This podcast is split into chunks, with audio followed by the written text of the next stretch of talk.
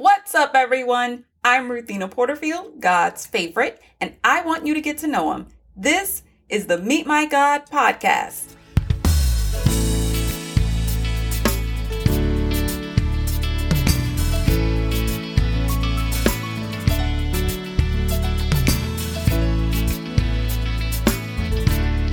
Today we meet God in Daniel chapter 9, verses 11 through 16. Listen, God is a just God.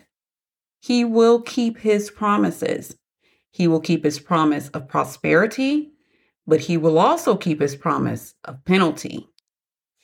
Christians often quote the blessings of Deuteronomy 28, but make sure you read the whole chapter because in today's passage, Daniel reminds us that there are also curses and that disobedience comes with a price.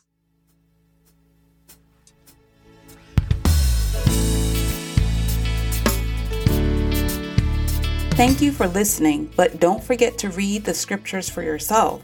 And if you would, please rate us in your favorite podcast app. It helps us so much in the rankings. Until next time, peace, stay cool, and God bless.